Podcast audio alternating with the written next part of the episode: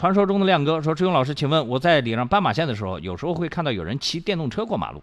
我想问，这种情况是没如果没让会有责吗？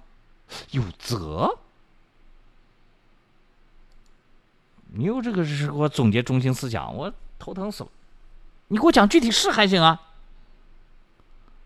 有责没责是发生交通事故啊。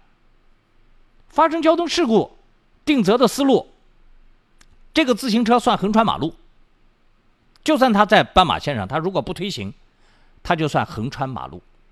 但是，一般来说，在斑马线前，你作为机动车没有减速，警察会给你定一个次要责任。当然，我这讲的不是纯逻辑关系啊，一定要定次要责任不一定，因为有时候还可以给你定同等责任，甚至主要责任。原因是什么？这个电动自行车早就在那开始横穿马路了，你离他还远得很，当时你压根儿就。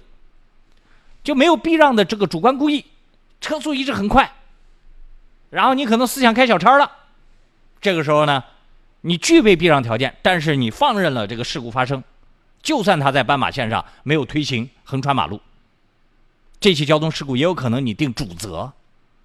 自行车闯红灯都定过机动车这个主责的，这个一起交通事故它的规则原理还是。很有科技含量的，不是像有些人所想的生硬的去套法规就一定能够套赢。